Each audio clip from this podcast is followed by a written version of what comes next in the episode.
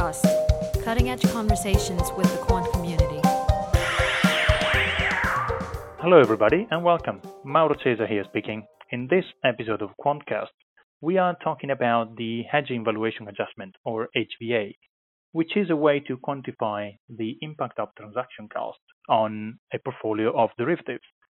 HVA is therefore a new member of the fairly large family of valuation adjustments, and it's been introduced by Ben Burnett, director of the XVA quant team at Barclays in London, who is our guest today. Hi, Ben. How are you? Hi, Mara. Very well, thanks. Great to have you here.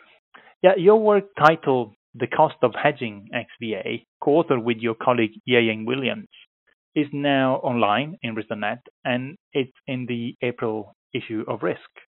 It follows your paper published earlier this year in February in our pages. In that one, you introduce the concept of HVA, while here you expand the research to make HVA consistent with the other valuation adjustments. But uh, I'll let you explain better what we are talking about here. Could you please explain what HVA is and why it matters for a derivatives book? Sure. So HVA, hedging valuation adjustment, as you say, is meant to capture the expected costs of hedging a derivatives book for an institution. So your standard kind of valuation of a book of trades is along the lines of the Black-Scholes assumptions, where the valuation depends on the assumption you can hedge the book of derivatives uh, continuously, uh, every millisecond or something, and you can hedge importantly at mid. So every time your delta to your underlying moves, you will rehedge and you won't have to pay anything for that rehedging. You'll just go at mid. Now, traders are painfully aware that that's not the case in the real world. When you go out to hedge, you're going to be on the outside of the spread. You're going to have to pay the bid ask spread. Um, and so hedging isn't free. And the base valuation will tend to ignore that. HVA is exactly intended to capture that effect over the lifetime of a portfolio, over the lifetime of a book. The expected costs of friction, of transaction costs whenever you rehedge. Um, that's what HVA is, why it's important, why it matters. Well, firstly, I guess if it's a cost, we want to know about it. Um, it's best to know about that upfront rather than finding out 10 years down the line that you've hemorrhaged uh, a vast amount of money. Um, secondly, I guess it's it's a bit like other valuation adjustments in this regard that you want to price in upfront potential costs because it allows you to correctly incentivize trades and it promotes the sustainability of your desk. I think that if you price it in today as a trade inception, you're not going to find five years down the line that you've lost a vast amount of money and suddenly your business isn't sustainable. Um, and it leads to much less awkward conversations at that point. Yeah, indeed. So, how is it calculated? How do you face that problem? So, as it measures the expected costs of hedging, it takes various things into account. It first of all needs to it, it uh, depends on your hedging strategy. So, in the simple case that we entertain in the papers, where the trading desk, for instance, wants to keep their net delta on their book below a certain threshold, so whenever the net delta hits a certain threshold, they will rehedge, they'll flatten their book to get zero delta. In that situation, the HVA will depend on that threshold that's used in the strategy. It'll also depend on the cost of each rehedge, as you would expect. So if hedging every basis point of rates risk costs you 0.1 basis points, let's say, on the bid ask, um, then that goes into the formula. And you'd expect that. I think if it cost you twice as much every time you rehedge, then your cost of hedging would be twice as much. So the HVA would be doubled. And the other main ingredient is the risks on your book. And given that you rehedge when your delta exceeds some threshold, that that delta moves because you've got some gamma on your book. So it's gamma that really dictates the HVA. Um, the cost of hedging depends on the size of your gamma on your book, and it doesn't it doesn't depend. Well, the, the fact it depends on the size of the gamma is kind of the crucial thing here. It doesn't matter whether that gamma is positive or negative. It's still going to lead to your delta moving by the same amount, whether it's up or down. And so you find that the HVA depends on the square of the gamma, which is perhaps a, a slightly violent scaling with the book level gamma, but quite a natural one. Firstly, insofar as it it avoids this kind of it, it means you're independent of the sign, as you should be for these friction costs. Secondly, it leads to a rather nice incentivization where if you look at the HVA on a new trade, then it matters whether that new trade gamma is the same sign as or a different sign from your book level gamma. Because the important thing is you're going to hedge as a trader your book as a whole. You're not going to hedge each trade individually. You're going to let them all offset within a book of trades and hedge the net effect there. So if a new trade makes your book gamma bigger, that's going to make your your net hedging costs bigger because your delta is going to change more frequently. And the HVA kind of shows that because there's this square of the gamma, you find that the HVA depends on the product of your book gamma and your new trade gamma when you're pricing a new deal. So if they have the same sign, your HVA will be a net cost and you'll potentially want to charge more in that case. If the trade has the opposite gamma to your book, it offsets it, it damps it, and so your book gamma will be less after the trade. You'll have to pay less on hedging costs over the lifetime, and you'll find that the HVA therefore incentivizes that trade in a very natural way. Um, so it, it, in some sense, it kind of could help to mitigate concentration risks in that regard, I suppose. But it all falls out quite naturally from the formulae that we that we we find for the HVA in the papers. Okay, I will uh, would like to ask you um, a question more on gamma effect and cross gamma effect uh, in a moment. But first, um, I presume you started working on this because you saw the opportunity to improve the standard practice in the industry in dealing with transaction costs in this context. Uh, so, what are the uh, how are these costs typically dealt with in banks at the moment? So, that's a it's a difficult question because the answer will vary certainly from one bank to the next, the treatment of transaction costs, and even within a given bank, the treatment will vary from one trading desk to another. And I think there's going there's a full spectrum. So in the at one end you've got trading desks may simply literally ignore transaction costs. And some desks that's fine for. If a desk doesn't tend to run a large net gamma, then fair enough. In other desks, it might be a more bold approach. Um, at the opposite end of the spectrum, I think you can have very sophisticated treatments of transaction costs, and there's there's quite a bit of literature on pricing trades in various sophisticated models with various forms of transaction costs. Um, a lot of that literature is quite specific to given trade types, or or will kind of view the trade on its own, not allowing for the fact that it has to be hedged as part of a book, so kind of netted off. But there are sophisticated approaches, and I think some desks will tend towards that extreme.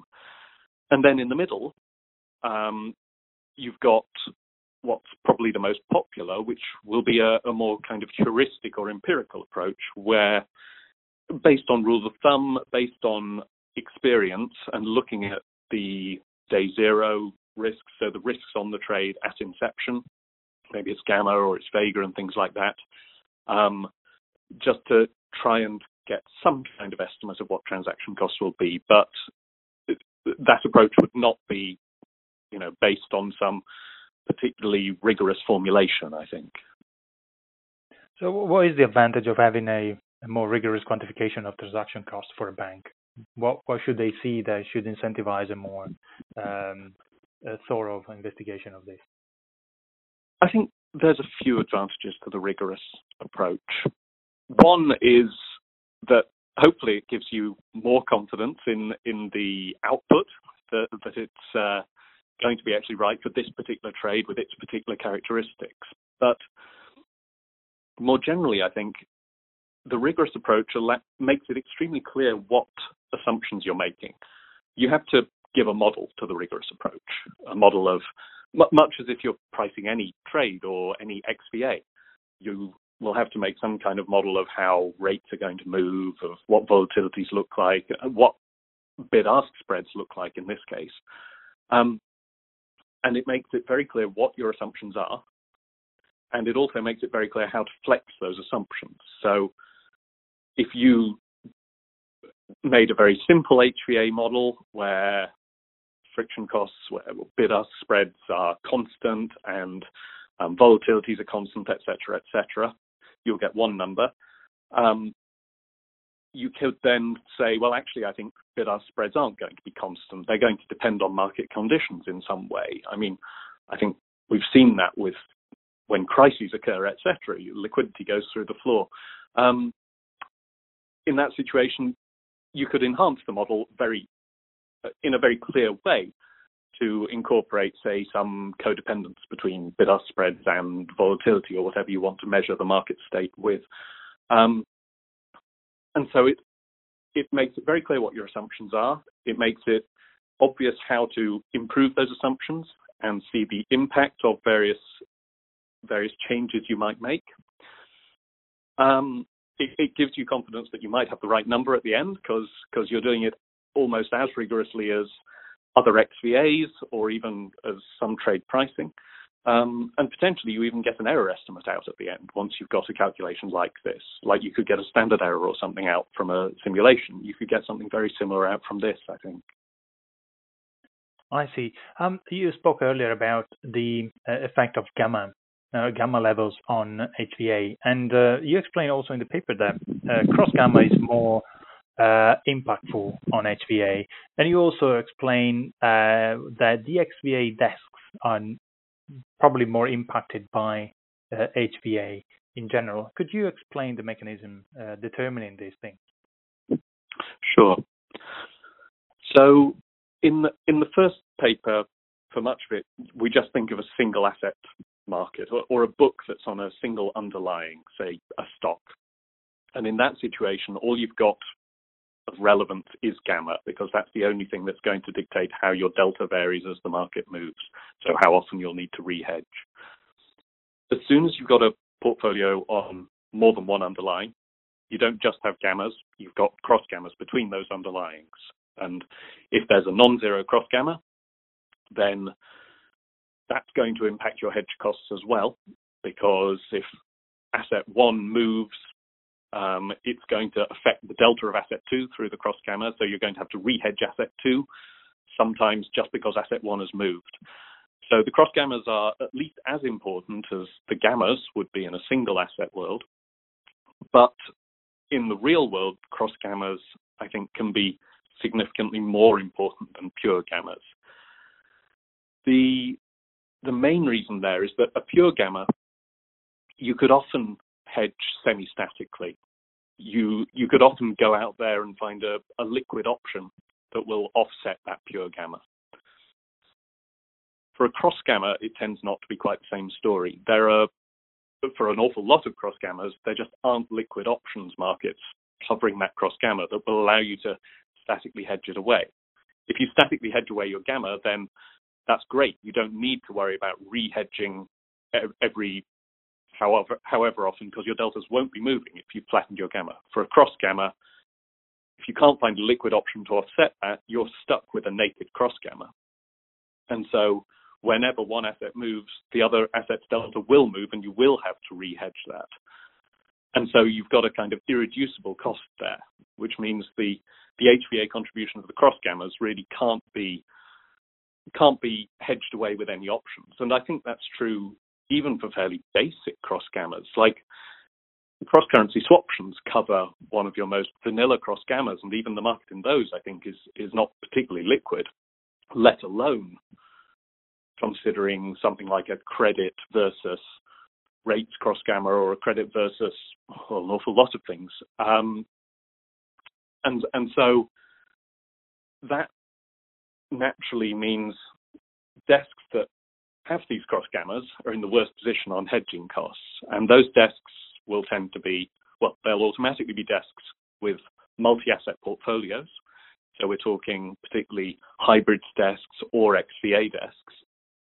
An XVA desk has a multi-asset portfolio not only because they've got CVA that links credit to uh, to other to, to whatever the underlying factors are of a counterparty portfolio, but because XVAs kind of lumped together all of the underlyings within any counterparty portfolio full stop. So because you end up netting trades together in the calculation, you get these cross gammas appearing between all kinds of things. The other thing that makes these desks particularly hostage to hedging costs, I think, is that, say, a flow desk, which doesn't tend to have too much gamma or tends to be relatively limited in its assets or underlyings, um, can often rely on having reasonably balanced flow.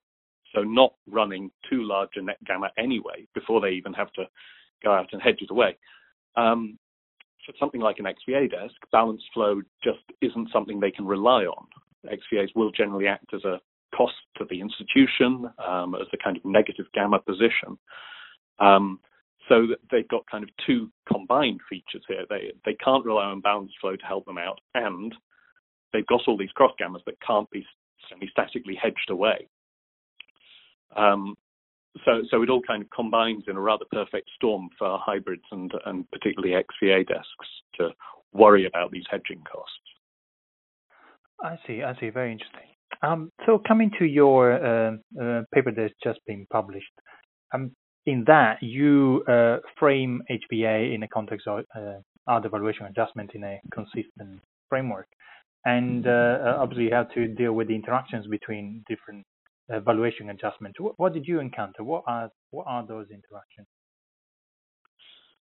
So, as you say, that's in our second paper there's there's kind of two sides to the interactions. The first is to note that HVA isn't like other XVAs in in one important way at least. So your standard XVAs like CVA credit, FVA for funding, etc., can in general be managed by a central desk, a central XVA trading desk, which will take those adjustments, will hedge those adjustments for the rest of the institution. For HVA, the story is unfortunately somewhat different. Because HVA measures the cost of hedging for a given trading desk for someone with a specific book of trades, they can't give that HVA to a centralized desk because they're still the ones who are going to have to pay those hedging costs over the duration of their their book. Um, so handing the HVA over to a centralized desk would rather miss the point. So you end up with a picture as, as we show, I think, in the paper, that each trading desk potentially has its own HVA, which may be bigger or smaller depending on the nature of the trading desk. And that includes then the XVA desk as a trading desk, if you have a centralized function there, is going to have an HVA on its own hedging. It's going to have its own hedging costs. They are traders. Um, but in some sense, it's higher order because they're not they're not hedging the risks on the underlying trademark markets, they're hedging the risks on the XVA portfolio, on the CVA and the FVA, etc. And and so you get an HVA dependent on the gammas or the cross gammas of the CVA and FVA themselves. And although it's uh, kind of conceptually higher order in that regard, it's an HVA on XVA. I think we show that it's numerically potentially uh, very much first order, it can be it can be very much on the same scale as your standard XVAs like CVA. I see. And how do you account for these interactions? How do you put them in formula? So the first, well, the, the paper shows that you can relatively straightforwardly apply the the HVA kind of formalism to the same set up as as you calculate your standard XVAs in, and it falls out relatively naturally. And you get a formula for your HVA if you're the XVA desk. Your your HVA depends, as you'd expect, on your gammas on the XVAs. Um, it has a couple of important differences from the naive HVA or the, the simple HVA that an originating desk would have. One being that it, becomes contingent on counterparty survival. In fact, super contingent on counterparty survival because of the quadratic nature of the gamma dependence we mentioned earlier. You find that the the dependency on counterparty survival becomes particularly strong in the HVA formula. The other thing that falls out is that there are two main contributions to the HVA for an XVA desk. One is what we've called drag HVA, which is is really the same concept as the HVA we've been talking about. It's the cost of day-to-day hedging, just because you are rehedging each time your delta moves due to your gammas and cross gammas. The other is is a, a closeout HVA um, that that arises from counterparty closeouts and is a kind of effect that originating desks don't really have to worry about. I see. And uh, what is this particular closeout aspect that arises from uh, uh, HVA that you mentioned? So, when a counterparty defaults, the XVA desk, the job of the XVA desk is to kind of manage, uh, soak up that default. That's the reason they charge a CVA, the credit valuation adjustment, in the first place. And so they are the ones directly hit by that default. Now they'll have a credit hedge on against the counterparty, which should, if all all being well, uh, soak up the change in in value um, due to that default.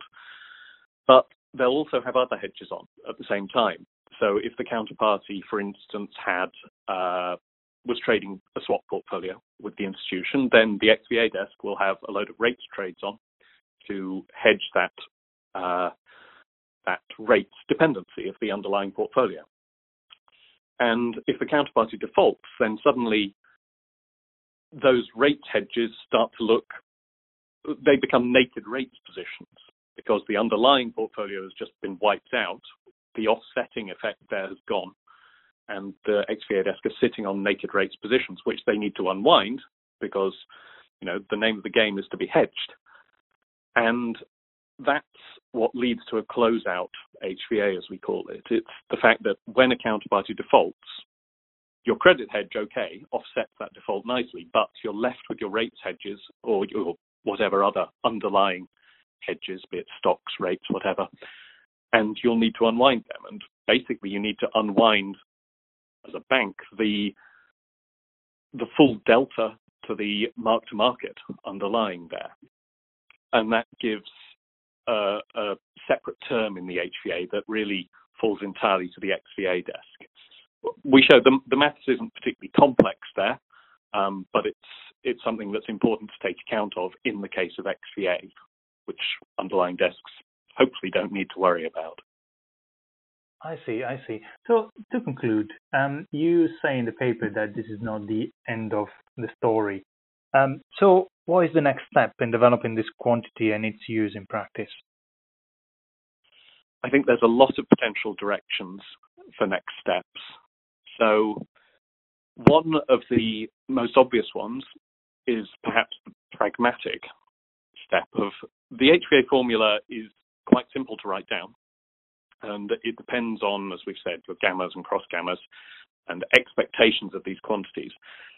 It may be quite hard to calculate those in practice, at least cal- to calculate them precisely. And so there's a question over what the best approximations may be if you if you don't think you can calculate those quantities precisely. Um, and I think we've there are similar thoughts going on with things like MVA for margin valuation adjustment, um, which involve risks in future states. It's a it's a similar story here. So there's a question around what good approximations might be if they're needed. There's also more theoretical questions, I think, and and the formalism that we've shown in the papers is on purpose quite simple. We haven't, for instance, looked at quite what happens if you use realistic hedging instruments. We've done it in terms of quite idealized cases there. Um, we haven't looked at the effect of cash flows because when there's a cash flow uh, on your underlying portfolio, that's going to potentially affect your risks and you might need to rehedge them. I think the closeout HVA is a kind of manifestation of that, but it's a more general effect.